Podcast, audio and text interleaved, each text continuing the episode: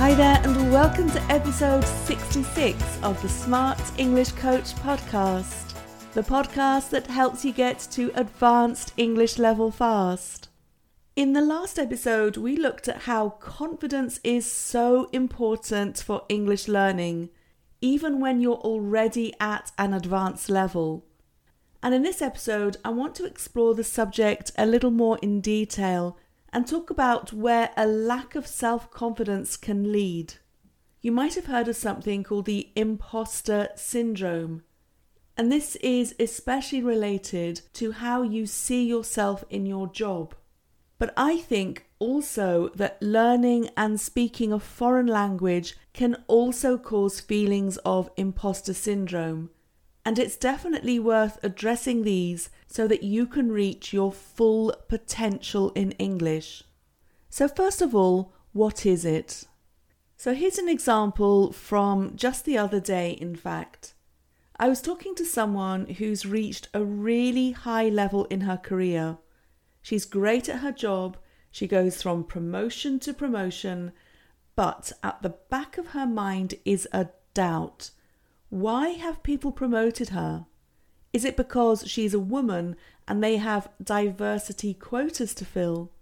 Is it perhaps because of this and not her talent, skills, or experience that have got her such great positions? Now, you might laugh at this and say, well, of course not. It's because you're talented that you got the job. But imposter syndrome is very, very common. Often we downplay our achievements and we don't take credit for them. We say it's luck, or that someone felt sorry for us, or that it was a mistake, or that someone is filling their diversity quota, and so on. And it can happen with language learning as well. So, why does it happen? Well, often it comes down to negative experiences. If you have had a teacher who told you that your English wasn't good enough, or a parent with very strict attitudes towards mistakes, you might not feel as confident about your English as you could. Okay, so then the next question how do you know if you have imposter syndrome? Well, according to research, it often shows up as what they call the three P's. So that's perfectionism, so maybe you obsessively check something to make sure there are no mistakes.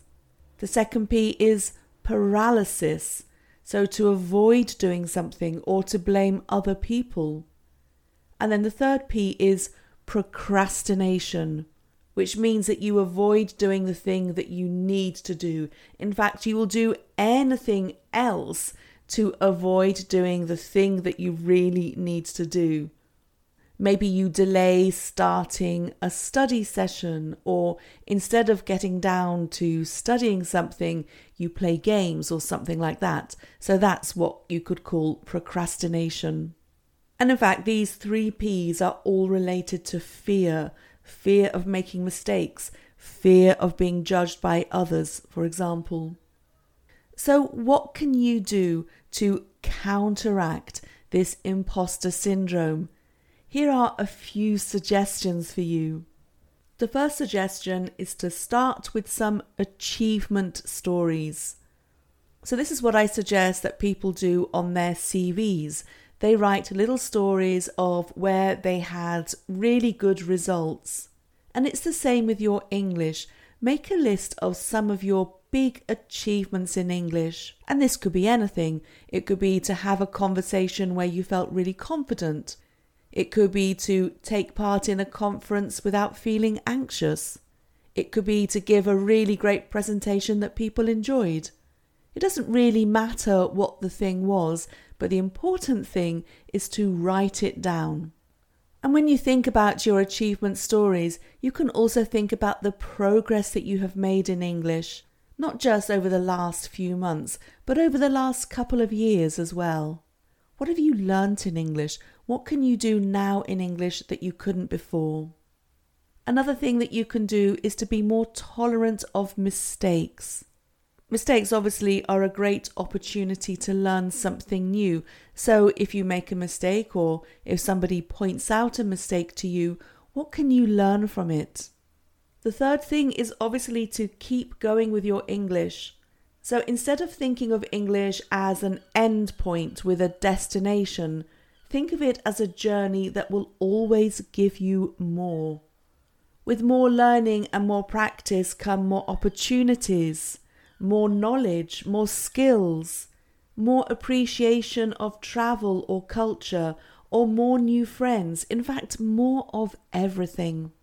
And as you keep learning and as you keep going with your English, focus on what you can do rather than on the things that you can't.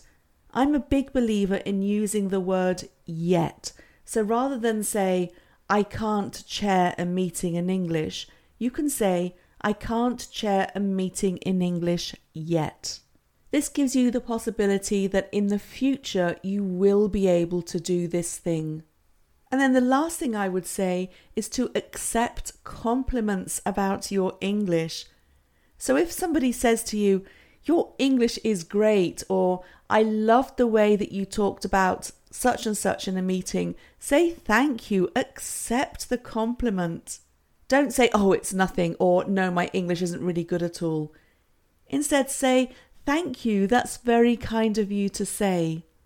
The bottom line is that I want you to feel good about your English.